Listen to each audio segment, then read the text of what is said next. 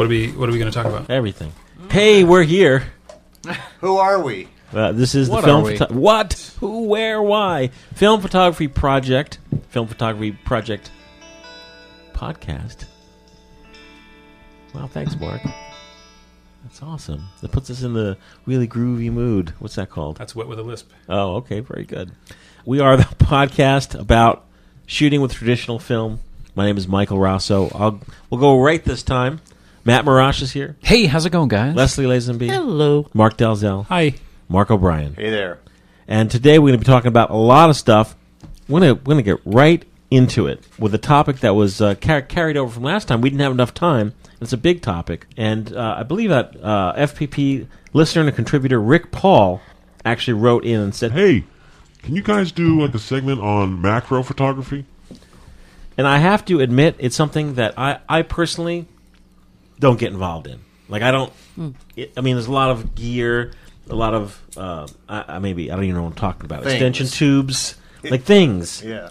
that are accessories, and I'm guessing that it was used in the laboratory or in scientific applications Depends. or I don't know product shots. All kinds of things. Uh, I, I used it every day flowers. at work when I You was did? in retail. But tell us what, what I mean. If you own a 35 millimeter SLR camera, what is macro photography? Well, there's let's subdivide this into actually two sections. There's close-up photography, Oh. and there's macro. A lot of what people think are they're shooting as macro is actually close-up. Mm-hmm. Macro is generally termed as something that's near life size when it's captured on film. So if you're shooting, let's say, a penny, and you're shooting it in, in true macro mode, it's going to be it's going to fill up the the, the 35 millimeter frame in the in the on the film and the camera. If it was just close up, you're just getting close to, to an image, and so someone might shoot flowers, for example, and think they're mm-hmm. shooting macro, but they're just getting close to those flowers. They're a foot or two away, and they and to do that, you can use a variety of different things to get that effect. Um, let me step back for a moment too. And for a long time, macro was something that was in the domain of obviously scientific photography and so and studio photography. A lot of the old bellows cameras had some of them had extensible bellows extensions that allowed you to get to greater than life size for something. Bellows. The ones that were used in laboratories had these very very long bellows and allowed you to, to, to make images of, of small still life things or small objects. Not very good outside in nature, of course, because those things tend to be moving around in the wind and so forth. And you have to. It wasn't until the 35 millimeter SLRs came out when you had manufacturers like Nikon and Pentax and Exakta. Especially Exakta was an early adopter of all these little things to, to get you um, close up and, and in terms of and also macro images. To do that, you can go through several different routes. You can do cheap and you can do expensive. And cheap will get you to a, an area which may be good enough for some people. Spending a little bit more money gives you many more options. So the, the cheapest way to get close-ups, a lot of cameras came with um, close-up filters, like even the Argus box cameras and Kodak Brownies had had close-up filters, which are just diopters. There was another term for those. And all it is is a magnifying lens that takes the image and makes it bigger. Just sits on top of the existing It lens. sits on top of the existing lens. Holga has those as well. The yes, plastic they do. Thing yeah, and, and Diana and all, and they have them for your My they, retina. They have them for your retina. They have them for your iPhones and all these. Every any camera out there now has some way of adding a diopter on the front.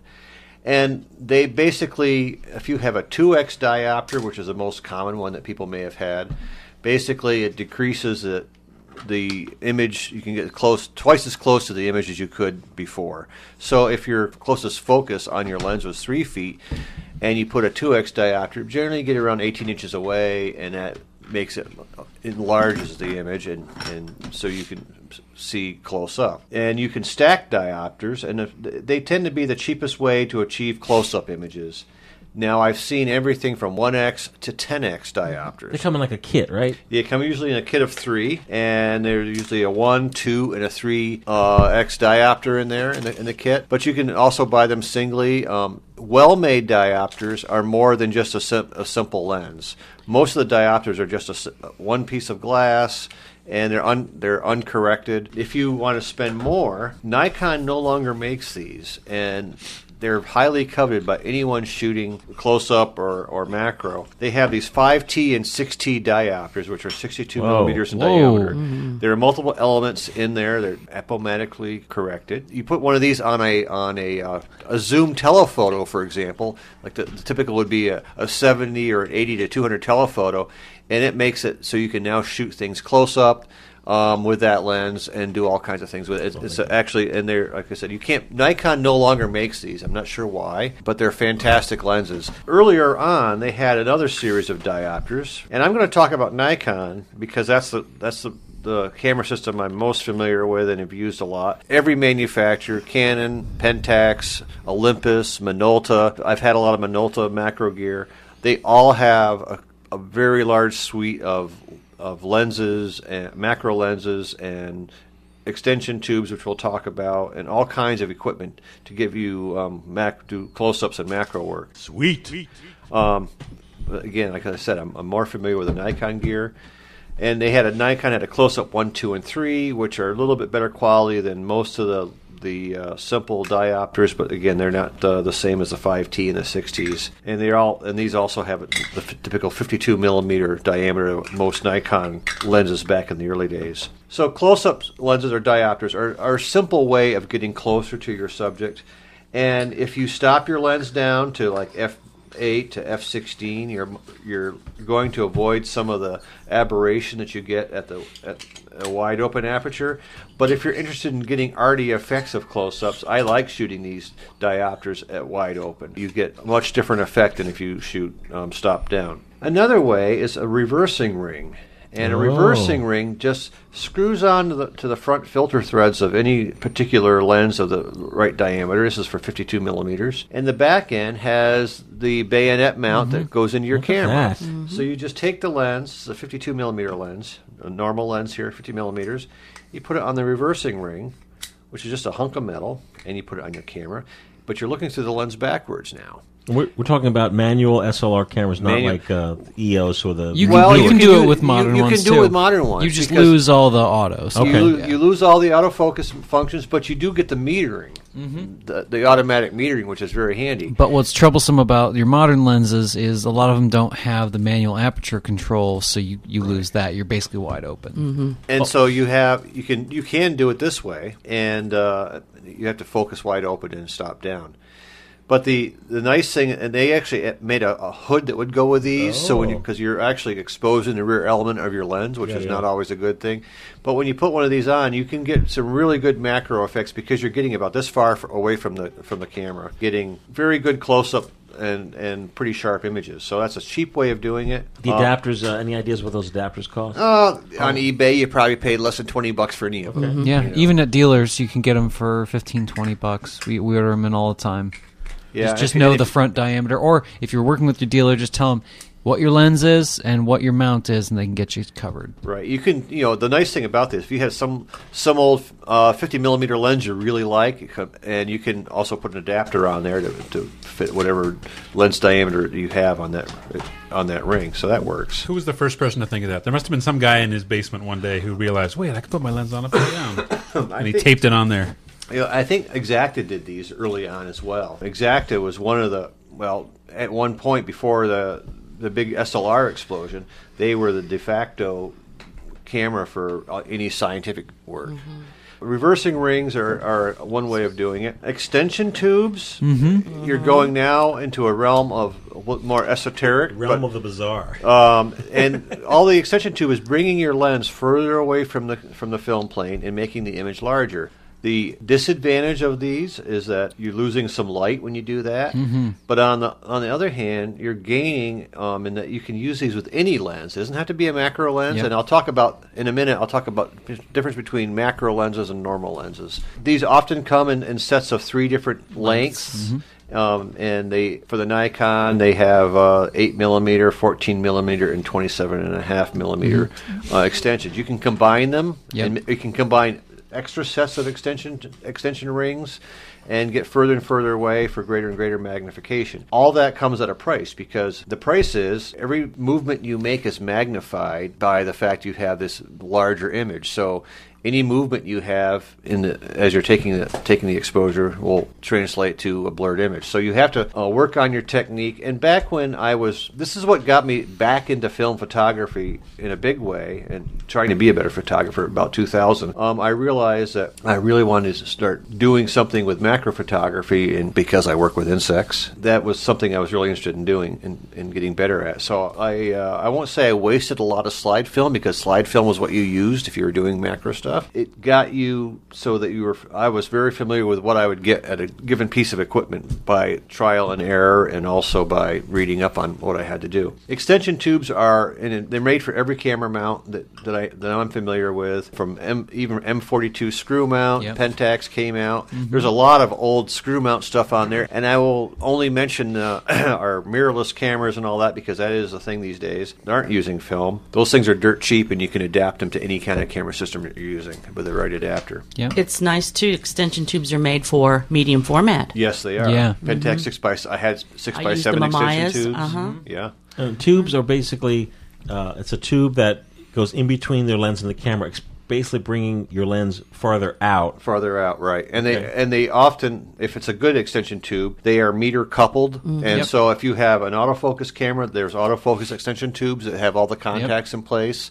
And I have a set that I use with my uh, AF Nikon cameras, and this is a, ma- a totally manual ones, but they also have ring that connects the aperture control, so you don't lose any of that when you're hooked up. Now the older ones, um, made for the uh, screw mount cameras, many of those don't have that, but then it's just stop down metering anyways. So that's that's some of the simpler ways. When people talk about macro, um, obviously it means that you're getting close to something. You're making small things bigger, and a good macro lens will give you half life size to life size, or one, one one to two or one to one at its maximum magnification of the subject. That means you get very close. If you have a 55 millimeter micro Nikkor, which I have here, but this particular lens only went to half life size, and then you had to put an extension tube that was matched with it to get full one to one. Many of the other ones, I macro lenses today are all will do one to one life size. A lot of zooms will say macro on the front, just but they are not macro They're lenses. just All it means that they allow you to clo- focus closer than a typical telephoto will Mm-hmm. allow you to do. Maybe you're 18 inches away or two feet away versus the typical. If you had a 135 millimeter um, lens, normal lens back in the day, the seven feet to eight feet was your closest focusing distance, and if you combine that with uh, an extension tube or a close-up lens or whatever, then you could get closer. But zooms typically did not focus uh, as closely, and so with the macro focusing zooms, it means you can get closer. But they're not truly macro lenses. A true macro lens allows you to get life size and they come in various focal lengths. Um, 55 or 60 is a common one. Mm-hmm. Um, 90, 90 millimeter Tamron is my absolute favorite macro lens. Fantastic lens. And they've made various iterations of them over the years. Yep. From and they the, Beautiful the. Adaptall ones. I have an Adaptall lens and I have an autofocus lens, uh, Tamron 90. I still like the Adaptall version the best. It has a maximum aperture of 2.5. The AF version goes one to one. Um, The older version only does half life size, but you can add an extension tube to that. But for people doing things like flower photography or small landscapes, even portraits, that's a perfect lens for a variety of uses. And of course, they also have 135 millimeter macro. There's a 200 millimeter macro out there, and I have one of those. And they're good for certain applications. That you wouldn't use a 200 millimeter macro for something that's really, really tiny because you can only get so close to the subject. But if you're if you're doing butterflies or dragonflies, something like that, or You want to have a little distance between you and the subject. yeah, you want some distance. A 200 millimeter macro is fine for that. And of course, if you're using an older camera system, like a Nikon I have a Nikon F2 here with a 55 millimeter uh, macro micro Nikkor on it. Um, it's a good combination, even just for everyday shooting. It's easy to get started in this today because a lot of the equipment of the old for the film cameras is dirt cheap. It is. Um, and especially considering what I paid for it back when it was all very new still. The other thing that we can talk about in a bit too is then we can go to bellows. Bellows. And let's take a break. Hey, uh, Mike here. I'm here in, in the FPP store with Matt, Lauren, and Leslie. Hey. Here to talk about Kodak film. I want everyone to go to the filmphotographystore.com. That's our store to pick up a roll of Kodak film. Why, Matt? Hey, well, because we have some of the best prices on the web. Bar That's none. right. We have extremely fast shipping. Super fast. Yes. Speed of light. I think people are very happy because our FPP are very technological, in computer, shipper, works directly with the U.S. Postal Service. So the shipping price is the actual weight of the product. When people buy a roll of film online, they're like like $12. They're like, great, it's a two dollar roll of film, but yeah, it, now it's fifteen dollars after shipping. Everything in the store is in stock. We now have the best prices on the web for Kodak Ektar, Kodak Portra 160 Portra, 400 T-Max, Tri-X. forget about the superstores online. Superstores. You can get beautiful, fresh Is that fresh? Kodak film directly from filmphotographyproject.com. Click the store button, lightning fast. So fresh it should be slapped. Exactly. I was going to say so fresh that will give a strudel mouth. Fresh mouth. What's so great about buying from the film photography store? I will tell you. It supports this show. What show? the Film Photography Project. That's right. We are passing along the best price to you. FilmPhotographyStore.com, Kodak Film. Thank you very much. Thank you. Look. Hey, we're back. Mark O'Brien is con- the continuing story of Bellows. bellows. This is the Nikon PB4 bellows. It has a, it actually has some uh, attributes that some of the earlier bellows did not have. It's got a little bit of swing it available to it, Swing. and a little bit of tilt, and it gives you some control that you would, especially for macro, um, micro control, I should say, to achieve a better alignment of your images. The PB4 bellows is a big hunk of metal. I got to say, it's a double. Huge. it- It's got it it weighs probably as much as a lot of cameras. It also is on a rail, so it, which helps you in focusing as well. Problem with macro is that since you are working at a much smaller scale, everything is magnified. So your motion is magnified, your depth of field is less because you're looking at a, a particular object um, in macro mode, and so Macro. you want to try and achieve as much depth of field as possible, which also means you need a longer exposure. So having your camera on a tripod clamped down with a with a focusing rail, which can be bought separately. I have a little uh, NovoFlex focusing rail here, which which is really handy. Um, When you say those are bellows, I really do think of this more as rails.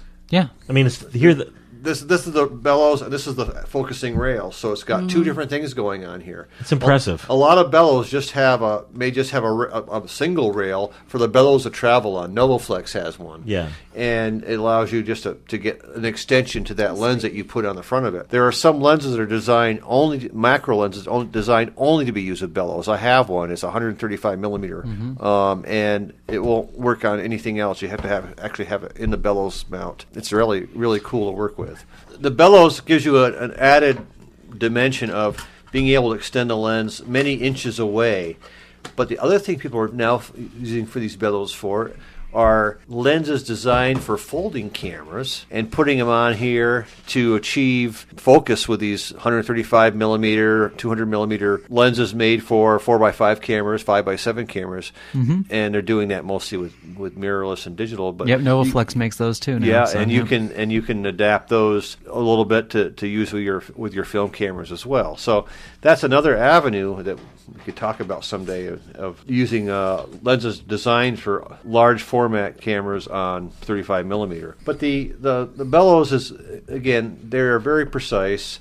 They allow you to get very close to an object. And I have special macro lenses that um, I acquired a few years back that are designed only for macro photography, only on a bellows. They're- were sold for Leica, and they have um, one is a 25 millimeter f 1.4. It's a tiny, tiny little lens, and it's for doing super macro of, of items. I can take a ballpoint pen and have that ball p- fill up the most of the image uh, area on the, on the on the camera. So it's for really super super uh, close ups. The thing that you have to re- remember too when you're going macro, it takes a lot more light um, on your subject. So back when I was doing a lot more nature photography, I had to learn about where I needed to be set my flash at and so forth. And you have all these. If you're a gadget freak, macro photography is the place for you because there's all kinds of gadgets you can find for lighting and holding your subjects in place and, and locking your things down. Other avenues of photography don't necessarily need. But the other the other cool thing is when you're shooting the macro stuff, they now have LED lights, LED ring lights, which are Yep. super for getting close up.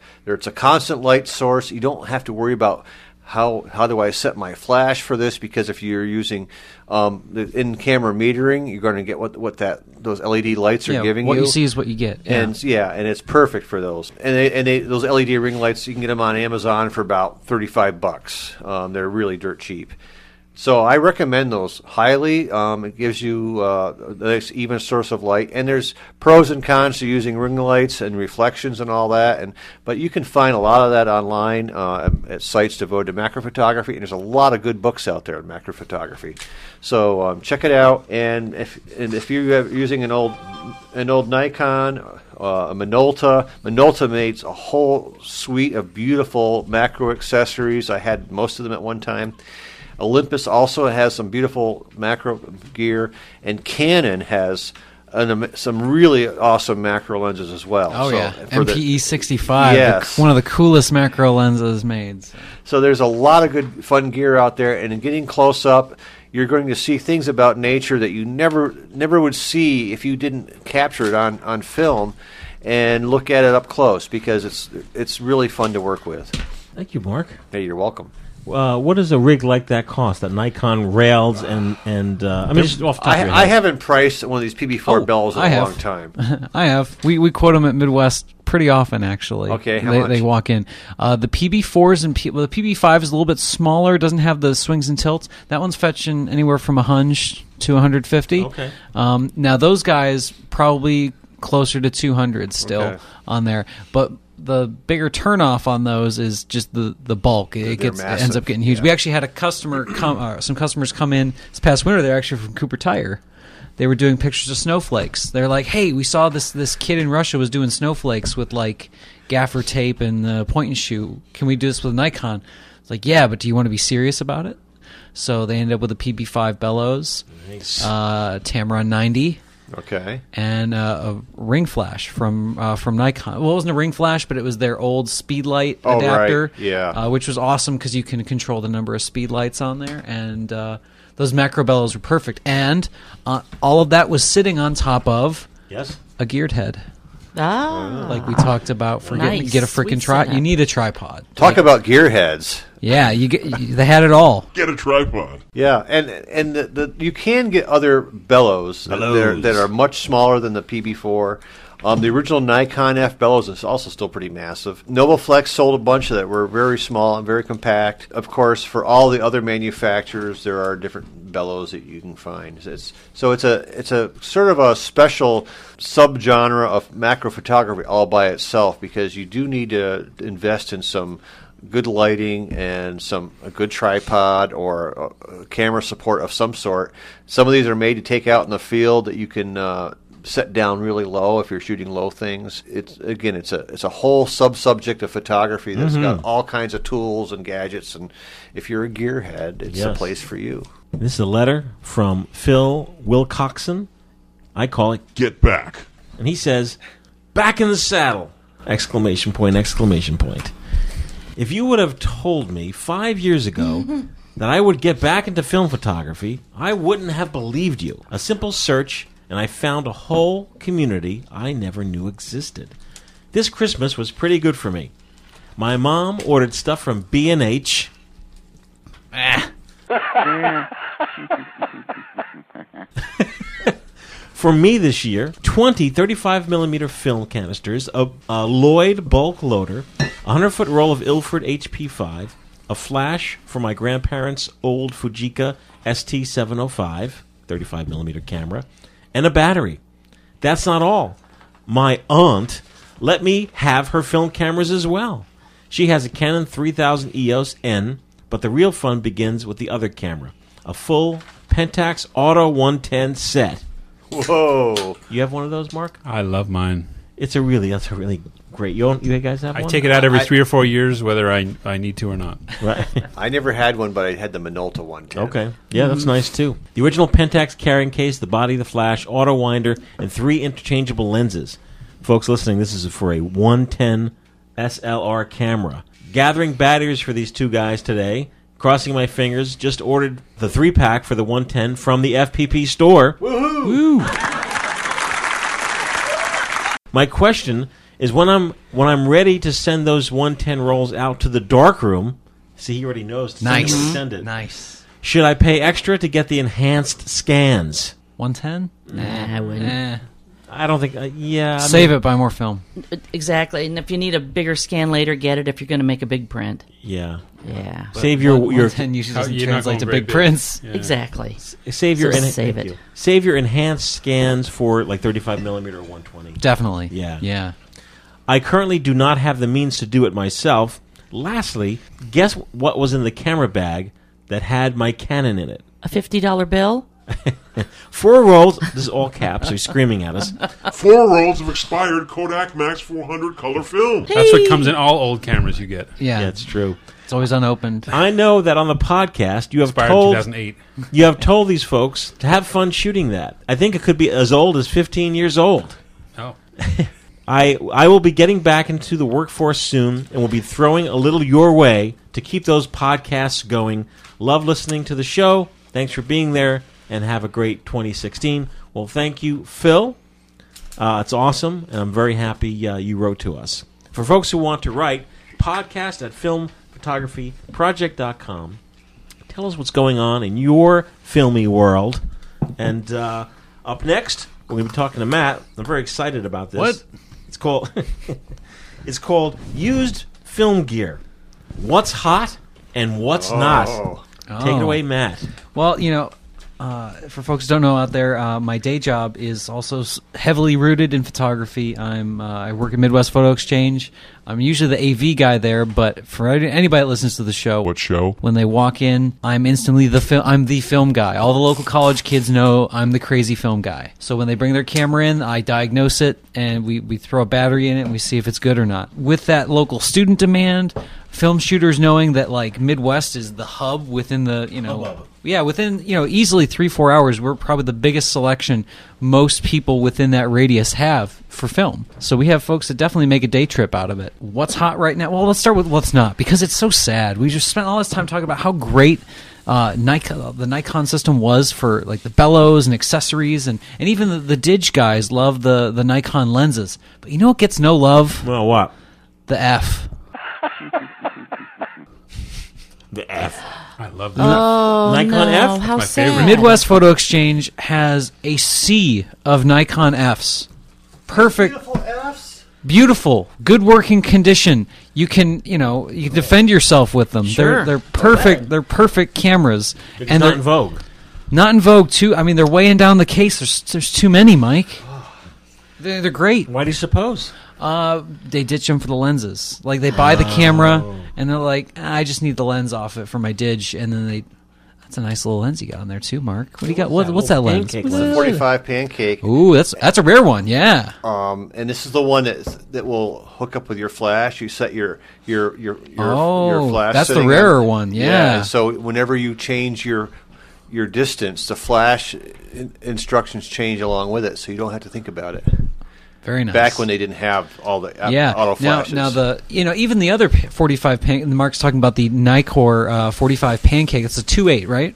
F two eight lens. That's great. so it's a triplet style lens. Whoa, It's it's pretty thin. that's impressive. Very very thin. Um, there's two versions or three versions of it, right? Yeah, I think so. And uh, the rare one is the one that Mark has. Of course, it's in fantastic shape, and you know it's the rare one because it's got the GN or guide number on guide there. It's number communicating that to the auto thyristor flash. Those guys are fantastic little additions to your tiny Nikon camera. Uh, quite the uh, quite the David and Goliath competition once you mount it on the lesser loved Nikon F. Yes. If you need, if you like Nikon or like a Nikon F, give me a call. Send me an email at Midwest Photo Exchange. We've got one for you. Students don't want. I don't know.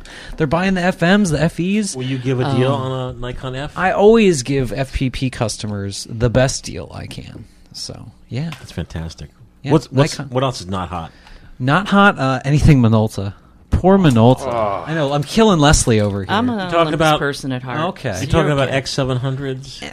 Any Minolta. Like if it's got the M word on it, like just Well, you know that's No. kind of funny because here at FPP, Except the lenses. Everyone scoops up the lenses for their the digital Minoltas cameras. are hot because uh, they just li- they get lined up and they go right out to schools. oh, mm. I can imagine that. Isn't one of John Fedele's favorite his X700? It is his favorite camera. Yeah, it's just just no love. I mean, the, the newer Minoltas more than the, the older Minoltas. They just sit, which is sad. There's Yeah. no buzz for them. Yeah, No. the newer and the newer film Minoltas accept the same mount that this that when Sony bought the uh, Minolta digital The cameras, A-mount. the M mount, A mount. A mount, yes, mm-hmm. the the A mount um, AF lenses from all, all those old Minoltas work on. They the have Sonys. new life, yeah. they have new life. So the bodies. You know, I, I, I- you can see the bodies places for five bucks. You know, and, and but I, I agree. The X seven hundred and the XGM has become my favorite Minolta. That's that's always been my favorite. Yeah, the XGM. What's hot? Um, well, there's some things that are always hot. Leica, Hasselblad, four x five field cameras. They do not last in the store more than a business day. See, it like people sniff them out. Doesn't matter what it is. Doesn't matter how it got there. Someone's always like they know it's there. It's like when Leslie gets something sweet and I just show up. He just he's yeah. His nose goes up in the air and he smells it and follows. I and- just I just Uh, clock out and go up to Yeah, Finley. Yeah. yeah. those don't last in the shop at all. But we're not going to talk about those guys. Surprisingly, Bronica. Oh, No kidding. become Uh, hot. Uh, Like- well, i- i- in the in the local, it's somewhere in the Warm? Midwest, yeah, L- more than dead. Back from the uh, Bronicas, people like we've brought in uh, some few Bronicas, and they they went super quick. I I mean, they were nicer shape ones, but like, and they were the SQs. They were the, the, the six by sixes. I think people are just looking for alternatives to your to your Hasselblads. Uh, they don't like the Kievs on there, and the Bronica SQs not too of the Bronicas of the breakable Bronicas. The SQs are a little more solid on there. The lenses have a nice snappy look, and I've been seeing those do pretty well lately, which is kind of. If I would have told myself five years ago that Bronicas would be something, well, it's it's kind of crazy. Do you ever get the Bronica rangefinder? Never seen one of those come in. There was uh there was a gentleman at one of our FPP meetups back in New York that had one of the 645 rangefinders. That interesting cameras. Yeah. Is that little uh, Nikon uh, 35T Ti still hot? Ti. Um, we had one come in and it like it like hung out. I think it ended up selling online. Okay. So, but no Fs. Just no love. It's sad. Oh, and they're need a home. they There's like a dozen of them. cameras. and the thing is, with an F, if you have one with just a plain prism finder on it, Mm-hmm. and you don't, you can do all your metering externally with a handheld meter or whatever, or you can get the waist level finder, which, Half of ours have the waist level Oh, really? finder. Yeah. which are actually good for doing copy stand work. I can imagine that because you can Yeah, have something to look at. but you don't they're- have they suck for doing over. vertical photographs. Yeah. Yeah, go get the Nikon F over at Midwest Photo Exchange. Yeah, email me uh, either the podcast email or matt at mpex.com. It's, you know, Yeah. Podcast, Cheap. podcast at filmphotographyproject.com. Anything else on that list or nah?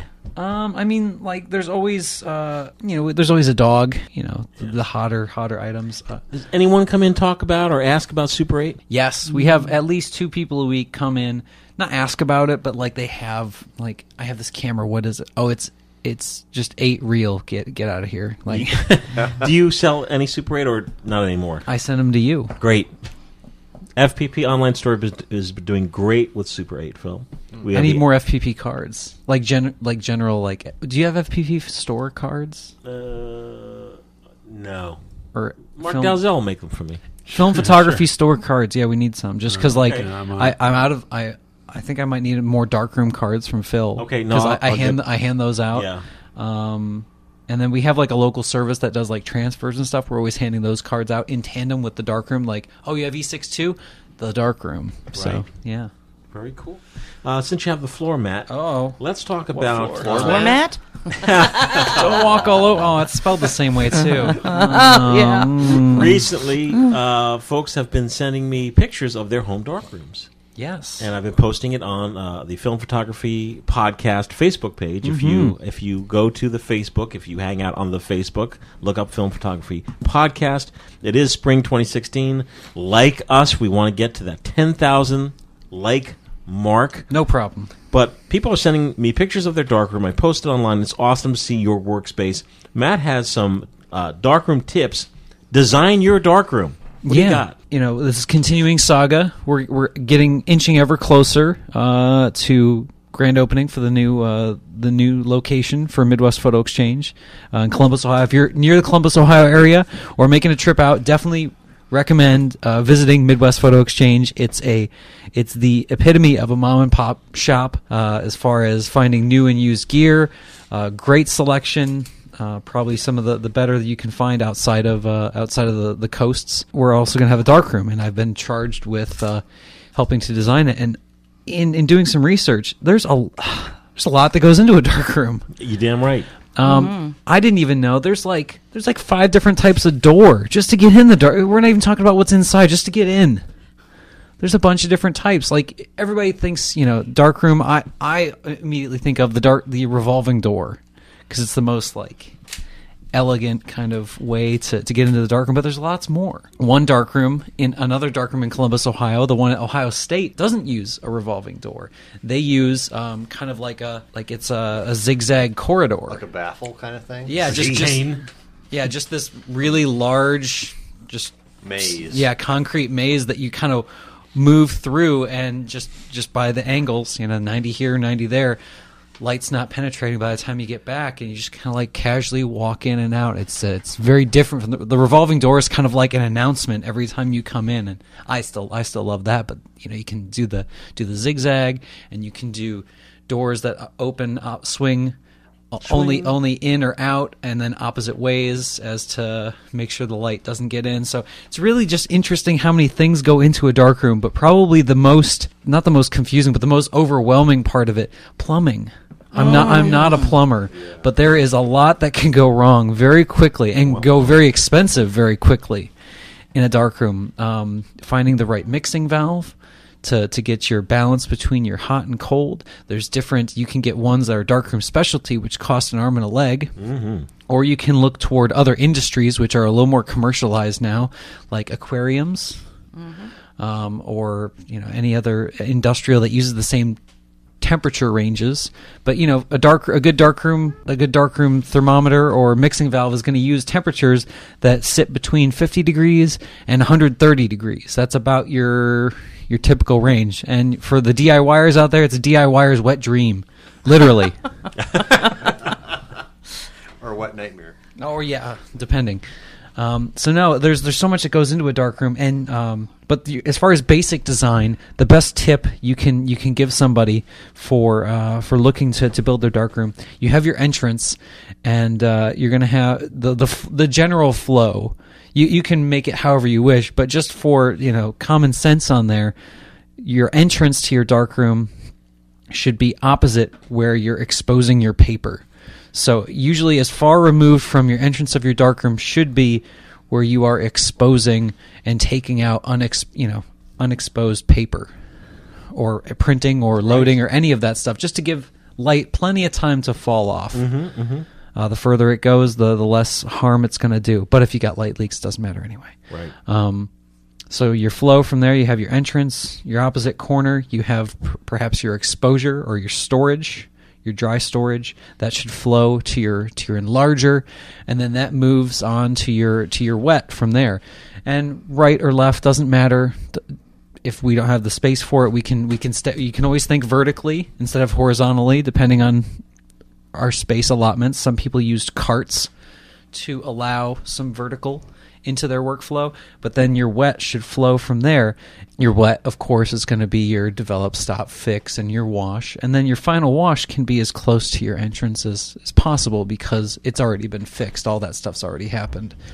So, uh, yeah, just a general tip on getting Very that together. How about another one? People don't think about. Go for and it. they paint those suckers black. Why? They There's no to. need to. No, yellow Paint and them- white. Well, yeah. Mm-hmm. white or gray. Because once you bounce safe light around, it's safe. So Yeah, get what you can instead is- of absorbing into the black. Yeah, You don't have to paint those things black. for sure. Some people paint maybe a black section behind their enlarger. Mm-hmm. You'll kill yourself putting safe lights up to get enough light to work in, and you don't need to. Definitely. And as uh, as far as picking lighting out, this is a good transition. Um, we're looking at uh, at going 21st century on the lighting because there are now that's the hardest thing to find, but um, there are narrow spectrum LEDs you can get now. So an LED that casts a red light that's plus or minus five uh, na- it, nanometers in, in wavelength. So those things can be cranked like two or three times brighter than a traditional safe light, and paper doesn't care because it's only that color coming out of it. Now you have multiple, you have LEDs that you have a rheostat and it can change the temperature. You don't want those because those are always pumping out blue light. Blue lights, you're you know you're gonna get black on your paper. You're gonna flash it, essentially. But you can get lights that are really really nice and they're really like as far as uh, energy costs i know uh, several folks who've wired up dark rooms that they run them on a 9 volt battery essentially Wow. just a few strips it doesn't really take that much energy so always a good thing Another one? Another one? we're just, we're just cranking them out now All yeah right, what yeah. else You guys won't think of this, but if you're actually going to build your own darkroom and you're Mm-hmm. making some shelving or storage, okay use cookie sheet drawers or cabinets. They're tall, Mm-hmm. they're thin, they're long, they're great for your easels, your big easels. Okay. Rather than stacking them on top of each other, and they're marvelous too for putting your large paper boxes in okay because you get a lot in a small space. Little drawers, they hold them up. Things don't get damaged. and probably cost less than the, the drafting stuff which is Absolutely. similar Yep. dimensions those So, always go way high When I had my darkroom built, I've had him put uh, just two doors in that were little skinny doors, but they were made for the big flat things. Yeah, and actually, I'm going to look this up because there was Mm-hmm. a book I purchased. Ha- found it half price books. Yes. half price in Columbus has been fantastic to me. Three dollars. I got a book all about designing your darkroom, Sweet. and uh, we're going to use the magic of FPP now to uh, fill in the, the horrible gaps here. Um, da, da, da.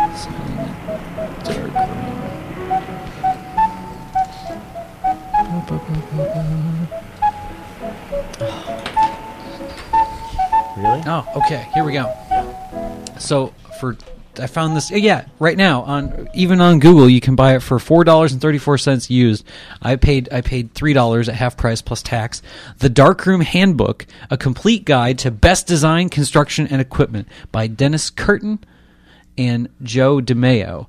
Um, it's a it's a really good book. Great book. Lots Whip. of lots of good uh, diagrams in there. They even have a little graph paper where you can design out your own your own dark room. A lot of the equipment in there may or may not be still manufactured for dark rooms, but you can still source most of that gear. Um, Freestyle actually has a pretty good selection of stuff to trick out a dark room. Photographer's Formulary also has uh, good stuff on there, but the book was just instrumental. They even show you how to build some stuff by hand too. So for your crafty folks in there, there's a good electrical guide and good plumbing guide in there, and uh, start to finish darkroom stuff. This we don't need more darkroom tips. Just buy the book. There it is. We're done. Go. Yeah, there's, there's another one into your darkroom step by step, Mm-hmm. which is another good one. Uh, here's a quick letter from uh, Jeff Marr. Jeff says, Happy 2016 from snowy country Wallenstein, Ontario, Canada. Thanks for the fast delivery on the Shemina Positive slide film. Uh, one one roll shot already. Uh, we uh, earlier in the year we had a uh, special on the positive, super positive, Oh yes. and uh, lots of folks started trying that film. Uh, wanted to let you know been, I've been conducting film photography classes to grade schools for, for the last five years. Classes are always full, so I'm guessing the students are having lots of fun. I have amassed cameras on my own, repairing them if needed, and assigning them to the students.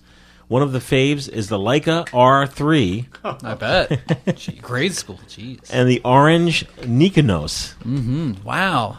I'd love it if you guys could do a, sh- a shout out to all of them at Drayton Heights Public School film photography class. Let's do it. No, sorry. Way to go, Drayton! Give me that Nikonos. Right. I'll take the Leica. Uh, Howdy, Drayton. Hello, Drayton Heights. Jeff says two of the student helpers will be my daughters in grades seven and eight, who are avid shooters. Isabella loves her XE7, and Morgan likes her R3. Love the shoe. Tell Matt and Mark I also invested in the 4x5 Kickstarter tank.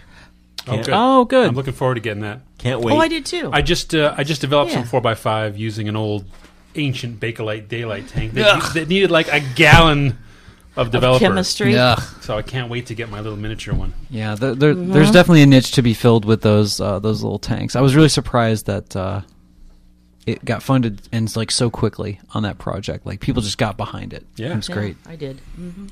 If I can buy some FPP buttons for my students, I'd like to get a price on those. Thanks, Mike and the gang. Got no buttons. Got stickers. God, I sent them lots of stickers. Did you? Oh, good. Cool. Remember we had buttons back in 2011? Absolutely. yeah, You, you look brought at them the to little guys. Yeah, Yeah. little guys and big guys. Oh yeah, I got a little one. Yeah. So uh, good, great, Jeff, great, great, great. Uh, before we go, we're going to have a well, two things. We're going to have our uh, what is our film special of the week? Special of the week. Uh, the special of the week is well, it can be looked at two different ways.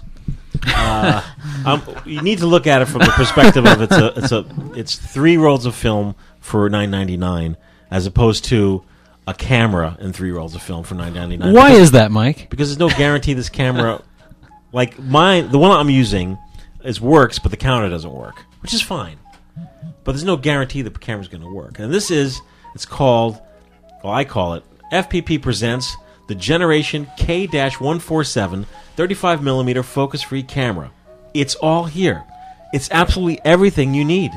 Take professional quality clear color prints or slides. It makes fuzzy or out of focus pictures a thing of the past. Now, with this camera, you get a plastic strap, automatic film counter, not Maybe, not- maybe. not, guaranteed to work, a built-in hot shoe for your flash, Gesundheit. complete instruction manual. Uh, the lens is a 50 millimeter new optical color lens, focus-free, easy loading system, and it takes standard 35 millimeter film. The exposure, you may ask, how does it expose? Well, this camera has an automatic exposure control. Fantastic. Now, wasn't this what uh, uh, what Dane called in about last last shoe? Uh, yes, he yes he did. And, he, s- that- and he said he was getting how close? He said he got down to about. Uh, he said he went down about two feet. They were a little, little blurry at two feet. Oh, well, yeah, it looks like okay. down to about Okay. three feet. That's crazy. Works for anybody ages K through 147. That includes free, highly flammable cardboard box. Ooh. so this is a ca- the, the, the camera's getting thrown in because this is a camera that uh, Mark Dalzell and Dane Johnson they picked up a big old bag of them at the uh, flea market, Englishtown Flea Market, Englishtown, New Jersey. Uh, and it's a really cool looking plastic camera. And Dane called in last show and he said, uh, he said, Oh man, pictures are great. and he said, "Don't be afraid to get in there close." this is the special of the week. You get three rolls of film. I don't know what the film's going to be. You need to go to the uh, FPP Film Photography Project.com. It'll be one of the lead stories. You can also find it in the FPP shop. It's a great deal. It's a lot of fun. Fit, in, it's your, fit in your fanny pack. yeah, yeah, fit, fit in your fanny It pack. looks, it looks like it was designed around the time where people had fanny packs when they were traveling around. Mm-hmm. the film special is ongoing for the next two weeks. I only have like ten or fifteen of these cameras, so first come, first serve. And if you've got a, a young one in your family, five or six years old or a little bit younger, it's Yeah. a great camera for them.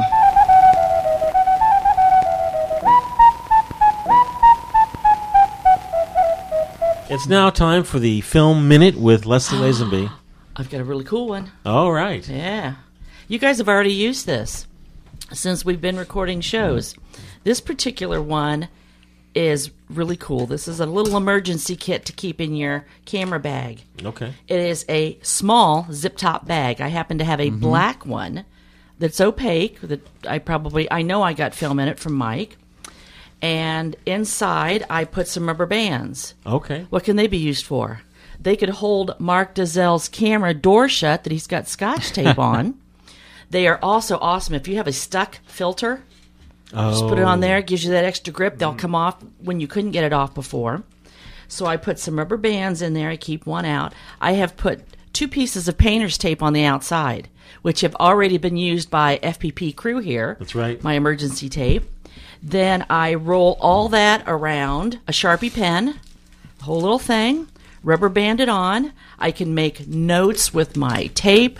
I can repair cameras with my uh, with my tape. I can make notes on there, put it on the film cans. The bags, particularly if they are light tight, can come in handy if you've got a little emergency that you need. Uh, you've got a damaged roll of film or something. But I think my probably um, uh, Jeopardy 30 seconds is about up. But this is just really a sweet thing to have inside your camera bag, having a permanent marker, something to write on, something to repair with, something to store in, and it takes up practically no space. Wow. But it's a good tip. It is a great tip. And what a show this has been. We're going to see you folks in two weeks. Tweaks, tweaks. Thanks for joining us. Remember to send us your letters, podcast at filmphotographyproject.com. Remember to send us your packages, film you're not using, old film cameras, or treats, Tim Tams. packaged treats, strudel, Kinder. Kinder. Kinder, Deetz's pretzels. Uh, what else? Deets Uh, we- we don't pretzels. uh, what were those pineapple? Cake? Oh, pineapple, pineapple cakes. lumps. pineapple lumps. Uh-huh. Uh, and we're at P.O. Box. Uh, 264. P.O. Box 264, Fairlawn, New Jersey, 07410. 410. Yeah. See you next time.